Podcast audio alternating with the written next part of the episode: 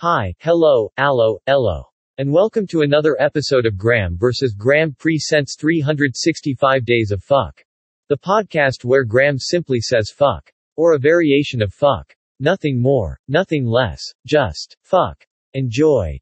Day 169. Fuck. Graeme has moments where he stops and asks what the Fuck. Some of those moments this week include drying off his hands before getting in the shower, putting his boxers on backwards in the dark, and throwing away his socks instead of putting them in the dirty sock basket. Seriously. What the fuck?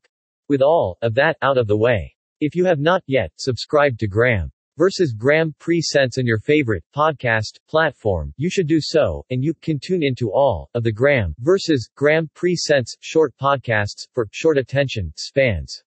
Shows include 365 Days of Fuck, The Weekly Shit, and Monday Monkey Poop. Goodbye.